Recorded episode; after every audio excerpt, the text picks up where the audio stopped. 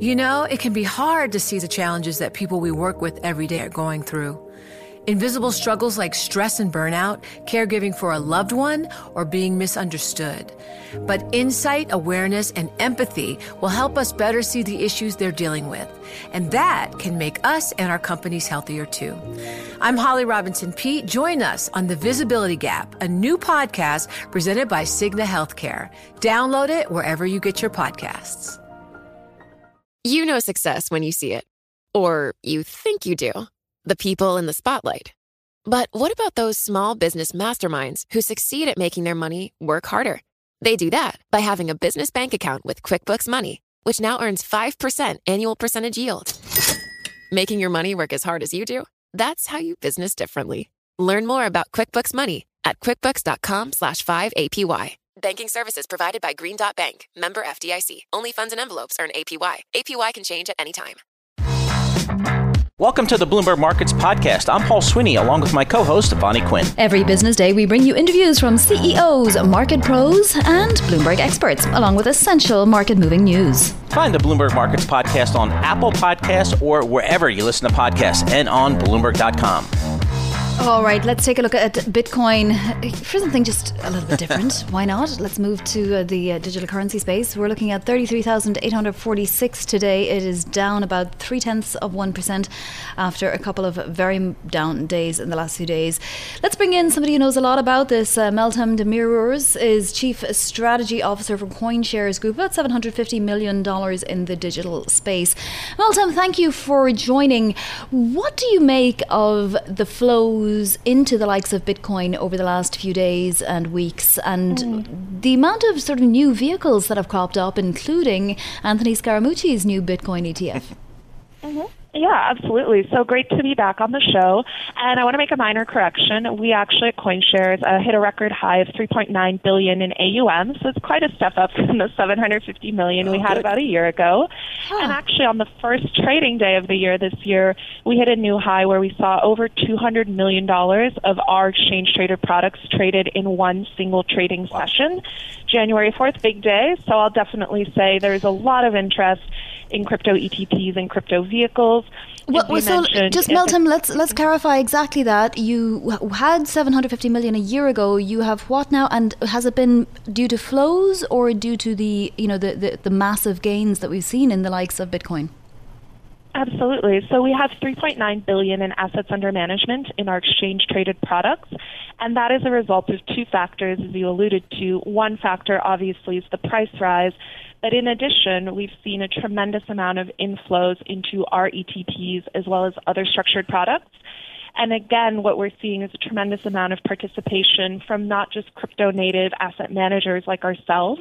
We are currently the second largest asset manager in the world in our industry, but we're also seeing traditional asset managers, hedge fund managers, Anthony Scaramucci, One River in the UK entering into this market and in significant size. We're talking about multi billion dollar vehicles here. So new inflows combined with the price rally has resulted in a tremendous amount of market activity across the board.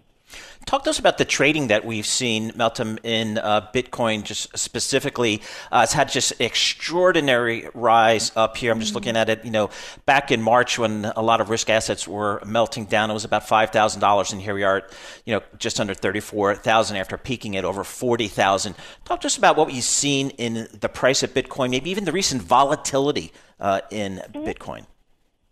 Absolutely. And the trading story, you know, we have a large trading desk at our firm. We're trading about five to seven billion of notional volume every month. What we've really seen last year around this time, the majority of Bitcoin trading volume was in the Bitcoin Tether trade pair. Tether, um, as some of your listeners might know, is a blockchain based digital dollar. So the majority of volume we saw was happening during Asia trading hours in the Bitcoin Tether trading pair. Over the last 12 months, and particularly in December and the start of this year, what we've seen is an uptick in volume in the Bitcoin USD pair, which is now the most dominant pair. And in addition, a lot of trading activity has shifted to US and UK market hours. So to us, that's one of the clear indications mm. that volume is starting to shift. And then the last piece I'll add that's important to note is as many may know, the CME in 2017 launched a Bitcoin derivatives market. They have a futures contract and an options contract. In December, the uh, Bitcoin options contract at CME hit an all-time high of 1 billion in monthly expiry, and we're seeing a tremendous amount of uptick in volume on that CME venue, whereas historically in the past, the majority of options and derivatives volume had been on crypto native platforms, particularly those based in the Asia Pacific region we're now starting to see a lot more participation in USD denominated markets tied to the legacy banking system and accessed by institutions through their existing uh, and their existing brokerage providers. How do you pick a pair, Beltham, Meltem? I mean, you know, obviously we quote Bitcoin in terms of it versus the US dollar. You talk about mm. it versus Tether and, and others. What what are the uh, what are the options, I suppose, these days? Sure. So tether is a dollar, right? Every tether is equal to a dollar. It's just that the dollar is on a on a blockchain, so it trades natively on chain. It's very similar to the concept of a central bank digital currency, except for central bank issuing it. In this instance, it's a private company issuing it with the dollars held in, in reserve and collateral. And really, I think the importance of, of the shift from tether to USD is an indication that more of the people who are accessing capital markets in crypto are coming from bank accounts rather than being crypto native trading firms. So I think that's really the key insight for us there. Um, in terms of trade pairs, you know, Bitcoin is a very deep, very liquid market at this stage. Three years ago, not so deep, not so liquid. and today, it's a 24/7 global market. Um, it's quoted primarily in USD, but obviously there are hundreds of, of trade pairs in various currencies. But the USD trade pair is really the most prominent one, and that's certainly the one we track at our firm. Mm. Extraordinary story. Meltem, thank you so much for joining us. We really appreciate getting the update and the update on the assets under management. Uh, that is just extraordinary over the past uh, 12 months. Uh, Meltem Demirors Chief Strategy Officer for, for CoinShares Group. Uh, just uh, really, Vonnie, just that the growth in and the depth of the marketplace, as Meltem was mentioning, to me, that's one of the most impressive things the depth of the marketplace. Yeah, I mean, you know, let's not forget that Bitcoin itself is up 330% over the last 12 months. So, you know, yep. that accounts for for some of that, but also the, these are such tremendously volatile assets, Paul, you know.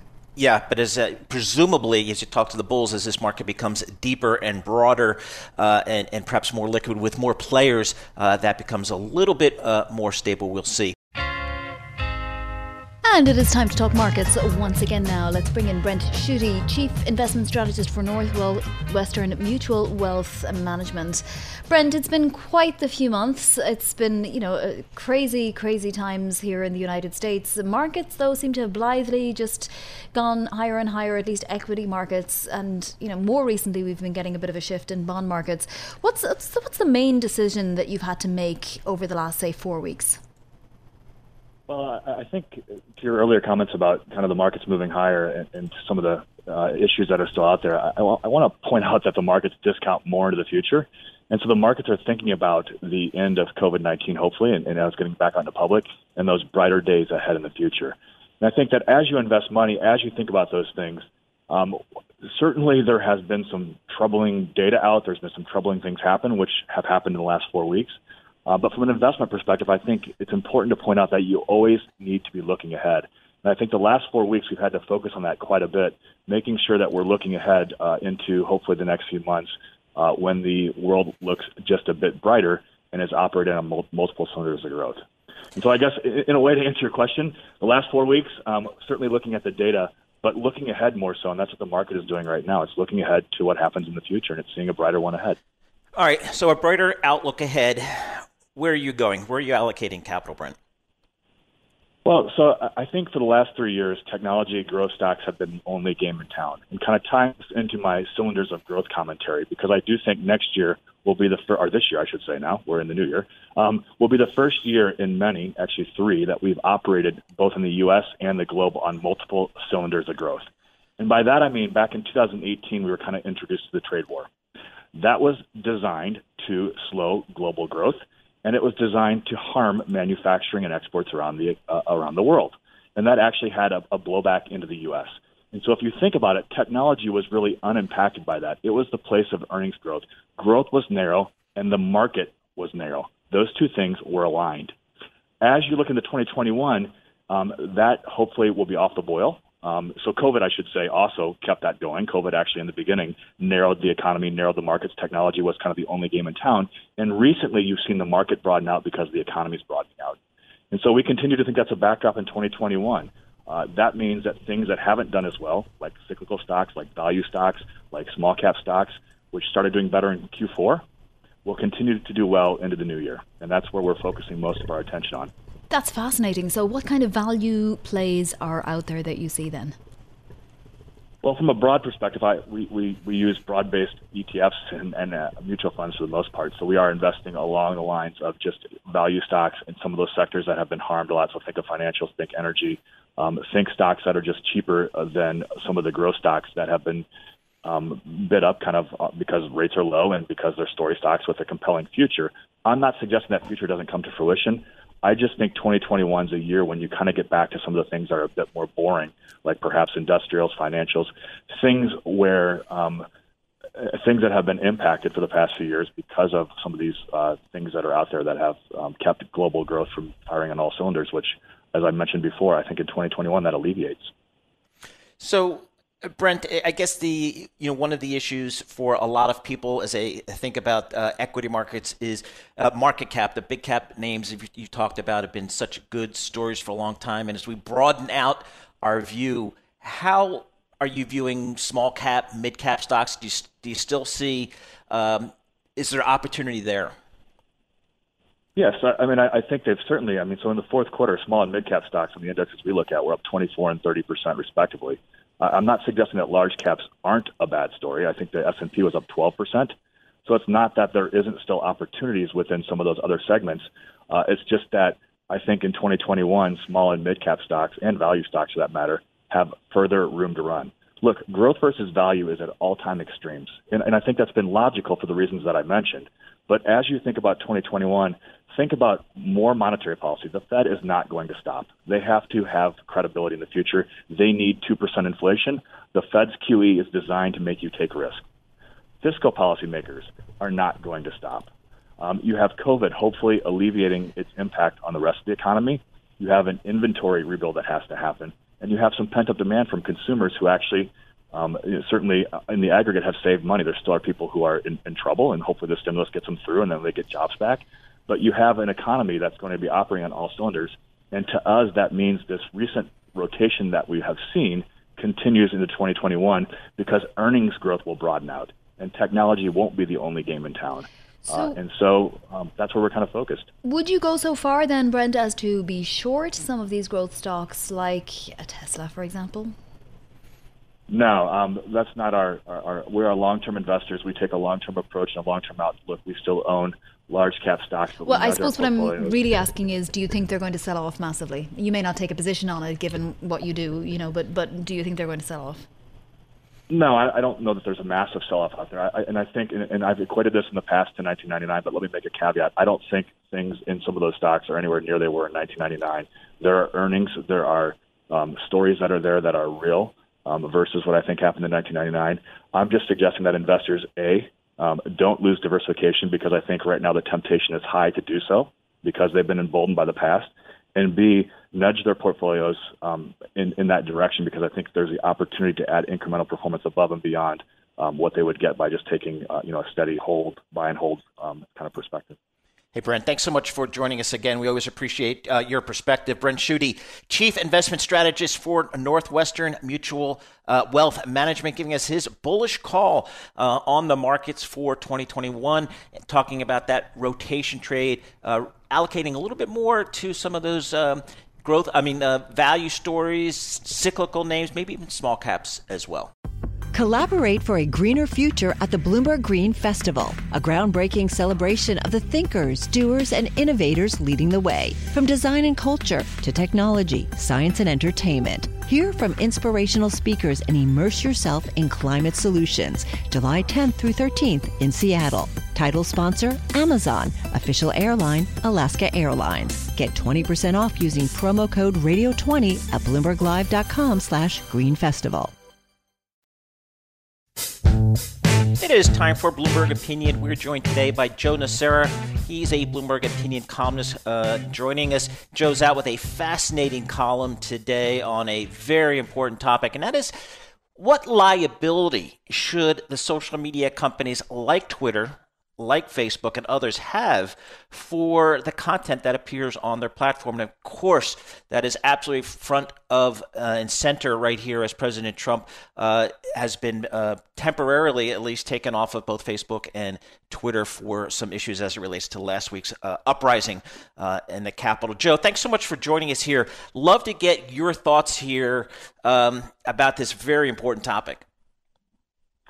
Um, well, that's a pretty broad question. Um, my my core my core feeling is that um, we just should not live in a world where four Silicon Valley bros, you know, Tim, named Tim and Mark and and and uh, uh, Jack and and Sundar, get to decide, you know, who who gets to be on their platform and who doesn't get to be on their platform or, or what kind of speech, I should say, gets to be on their platform.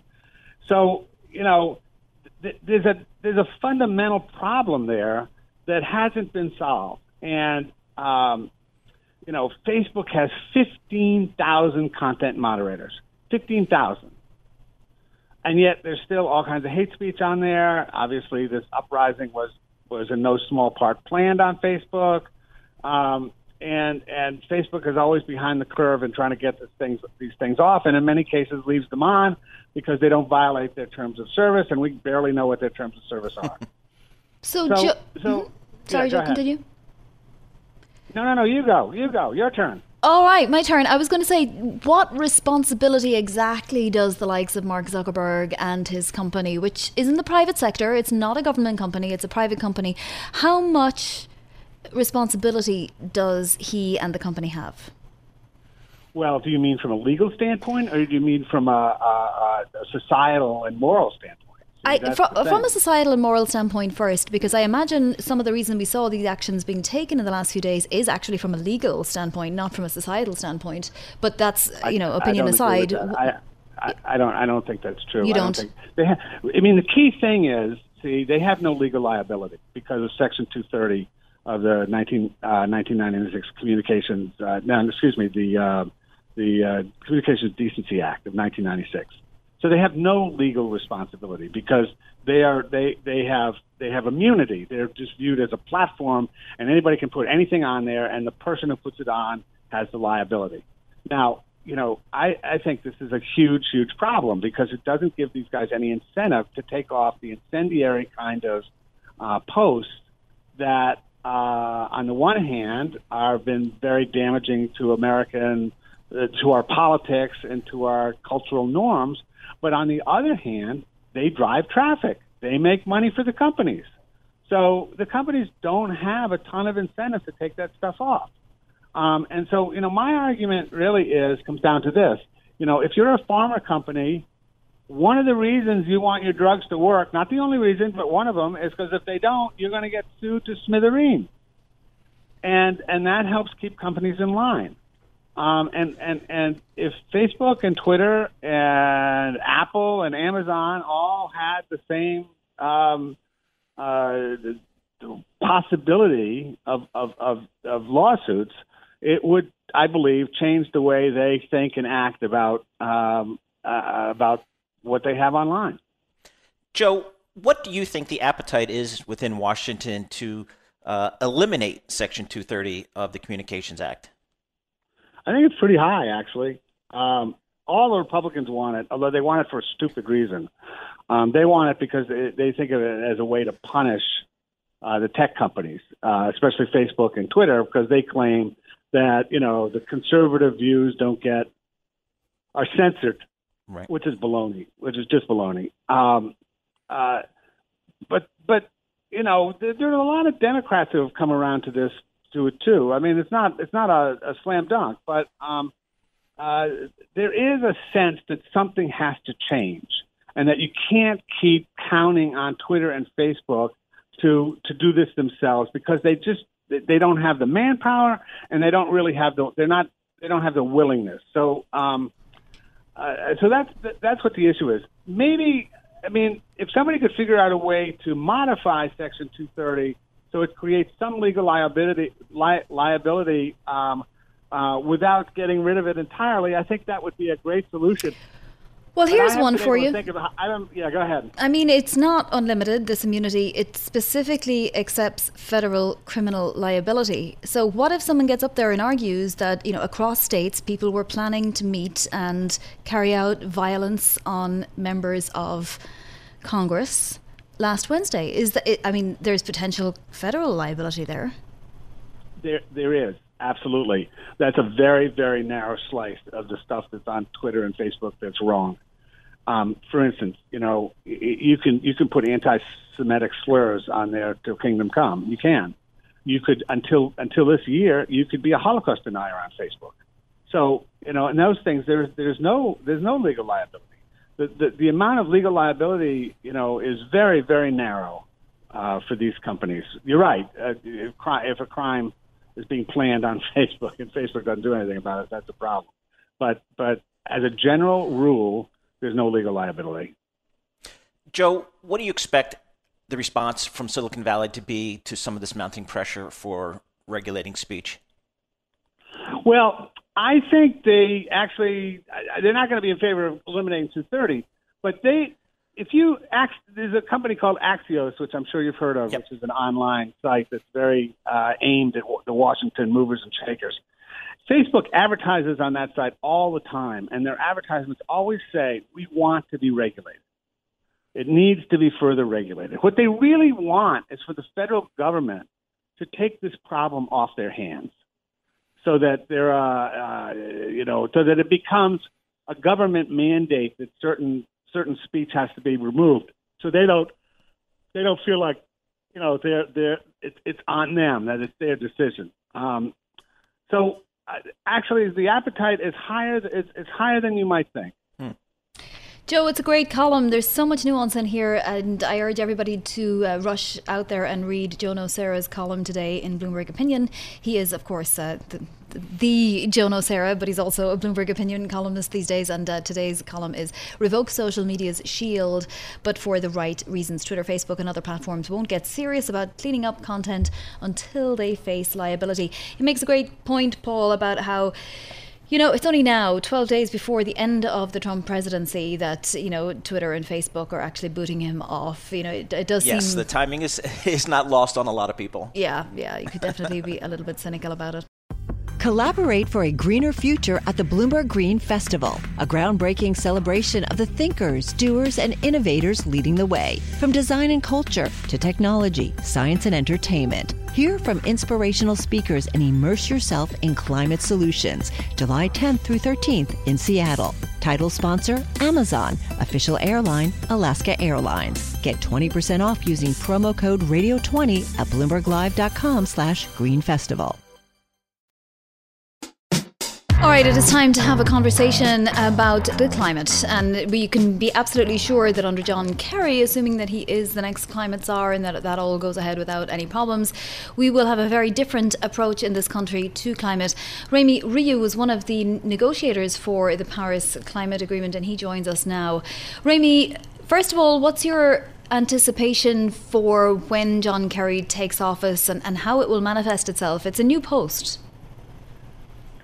Hi, Vonnie. Hi, Paul. Yes, uh, from France. Uh, pleasure to be to be with you and and to see uh, the momentum growing uh, in the U.S. Uh, behind climate. Um John Kerry was uh, a key actor of the Paris Agreement. I, I clearly remember when I was the chief negotiator on finance uh, back in uh, in 2015, and so a lot of, of course, a lot of expectations to see the U.S. Uh, back uh, on board uh, and very active domestically, of course, but also on the international stage. So, Remy, give us a sense as one of the uh, negotiators and architects of the Paris Agreement. Why is it so important, this agreement, for climate change? And what's really the focus right now for uh, this agreement? Well, we all know we have to do our homework uh, in each and every country for energy transition, uh, to uh, change the way we invest in housing, uh, uh, but that uh, the emissions are going everywhere. And so we, we need absolutely need a common framework and way more international cooperation uh, with the Chinese, with Europeans, with African countries, and and that's what the Paris Agreement uh, was about: uh, a common uh, framework with a clear mechanism, uh, with a ratchet clause, um, an ever uh, expanding ambition, and this is what we will discuss this year in Glasgow by November, um, headed by the UK government with COP26 five years after the Paris Agreement, we will take stock of where we stand and hopefully increase ambition. And, and that's where the voice of John Kerry, the voice of uh, Brian Deese, the voice of uh, uh, Jonathan Pershing, the whole team that is back uh, in business. Uh, will be so important. Are they speaking to corporate America, corporate France, corporate Germany, and whatever country we, we, you know we might be talking about, or are they actually speaking to the governments? What can governments do? Um, an interesting point in the Paris Agreement and the way the French government at that time uh, organized the discussion is that it was not a classic intergovernmental uh, UN discussion. We tried to expand and uh, your uh, financial uh, radio, so uh, uh, we tried to light up each segment of the financial sectors at that time, and then we can measure what is happening. So see what the green bond market uh, uh, became uh, in five years, and we certainly will go way farther in the coming months and years. And so yes, the private sector, private financiers, uh, private corporations are key uh, in this effort. But you need uh, instruments to link public and private, of course, and that's that's what public development banks are, are about. Remy, one of the first moves from President Trump and his administration was to uh, pull the U.S. out of the Paris Agreement. What were the practical ramifications for that uh, move? Well, good news is that uh, it takes two years to uh, really come out of such an agreement. So the okay. the real so there was still a U.S. Uh, team in the negotiation for for for the last few years, and since uh, President-elect uh, Biden decided to come back, there will be no uh, no interruption in the U.S. in the negotiation. But of course, the decision had a lot of consequence on the on the momentum, and of, and hopefully there was the American pledge with the cities, with NGOs, with uh, corporations uh, uh, taking the helm uh, and, and doing more. Uh, and now we expect the government to come back. So you were just offering us a little opening there, Remy. You are chair of the International Development Finance Club, and you just mentioned how you know international banks and intergovernmental banks are very necessary when it comes to things like climate agreements and so on. How does your International Development Finance Club play a part in all of this? Well, in the way Europe, uh, Asia, Latin America, Africa developed and is now fighting against climate change and against uh, inequalities, uh, you have at the center of our uh, economic system a public financial body, a public development banks. Remember, in the U.S. Uh, during the 30s, you had this uh, Reconstruction Finance Corporation. That was the instrument, the federal public instruments at the hand of President Roosevelt to come out of the crisis. And so we decided uh, last November to gather them all. There are 450 public development banks in the world. It amounts to 2.3 trillion dollar investments each year. So that's 10% of uh, global total investments that are public and uh, to work uh, collectively. And so we, we are expecting, we are dreaming of having again a U.S. Uh, counterpart, Senator Markey, uh, you know, uh, so active behind the Green New Deal, was present at this Finance in Common summit and he supported the Finance in Common coalition, and we will pursue in 2021 and certainly uh, liaise with all U.S. colleagues uh, uh, to do more. Remy, how has the pandemic, the global pandemic, impacted the mission of the Paris Agreement? Uh, well, the pandemic, of course, is uh, slowing down international uh, cooperation, and that's where it's so important uh, to rely on national forces. So, of course, now we have uh, the, the global framework, the Paris Agreement, that, that is uh, still alive and very active and probably more vibrant uh, than in the previous uh, years. But we need to have allies, we need to have forces, we need to have institutions in each and every constituency uh, because the, the, the SDGs, the Sustainable Development Goals, the Paris Agreement, it's not about international affairs. It's really about the way we produce, the way we consume, uh, the way we live and what we have to change. And you, well, we know we have to do it in France. You know you have to do it uh, in the U.S. Uh, and certainly that was part of uh, the debate in the discussion. And now we have to join forces and do it together. Remy Rioux, thank you so much for joining us. Remy Rioux, Chair, International Development Finance Club, also a Paris Agreement negotiator. And um, um, it's going to be very interesting to see how quickly the U.S. reengages uh, in this Paris Agreement um, when the president elect takes office on January 20th. Clearly, is a big part of uh, Mr. Biden's uh, campaign to reengage uh, with on a global scale with our partners to fight climate change. Thanks for listening to the Bloomberg Markets podcast. You can subscribe and listen to interviews at Apple Podcasts or whatever podcast platform you prefer. I'm Vonnie Quinn. I'm on Twitter at Vonnie Quinn. And I'm Paul Sweeney. I'm on Twitter at PT Sweeney. Before the podcast, you can always catch us worldwide at Bloomberg Radio.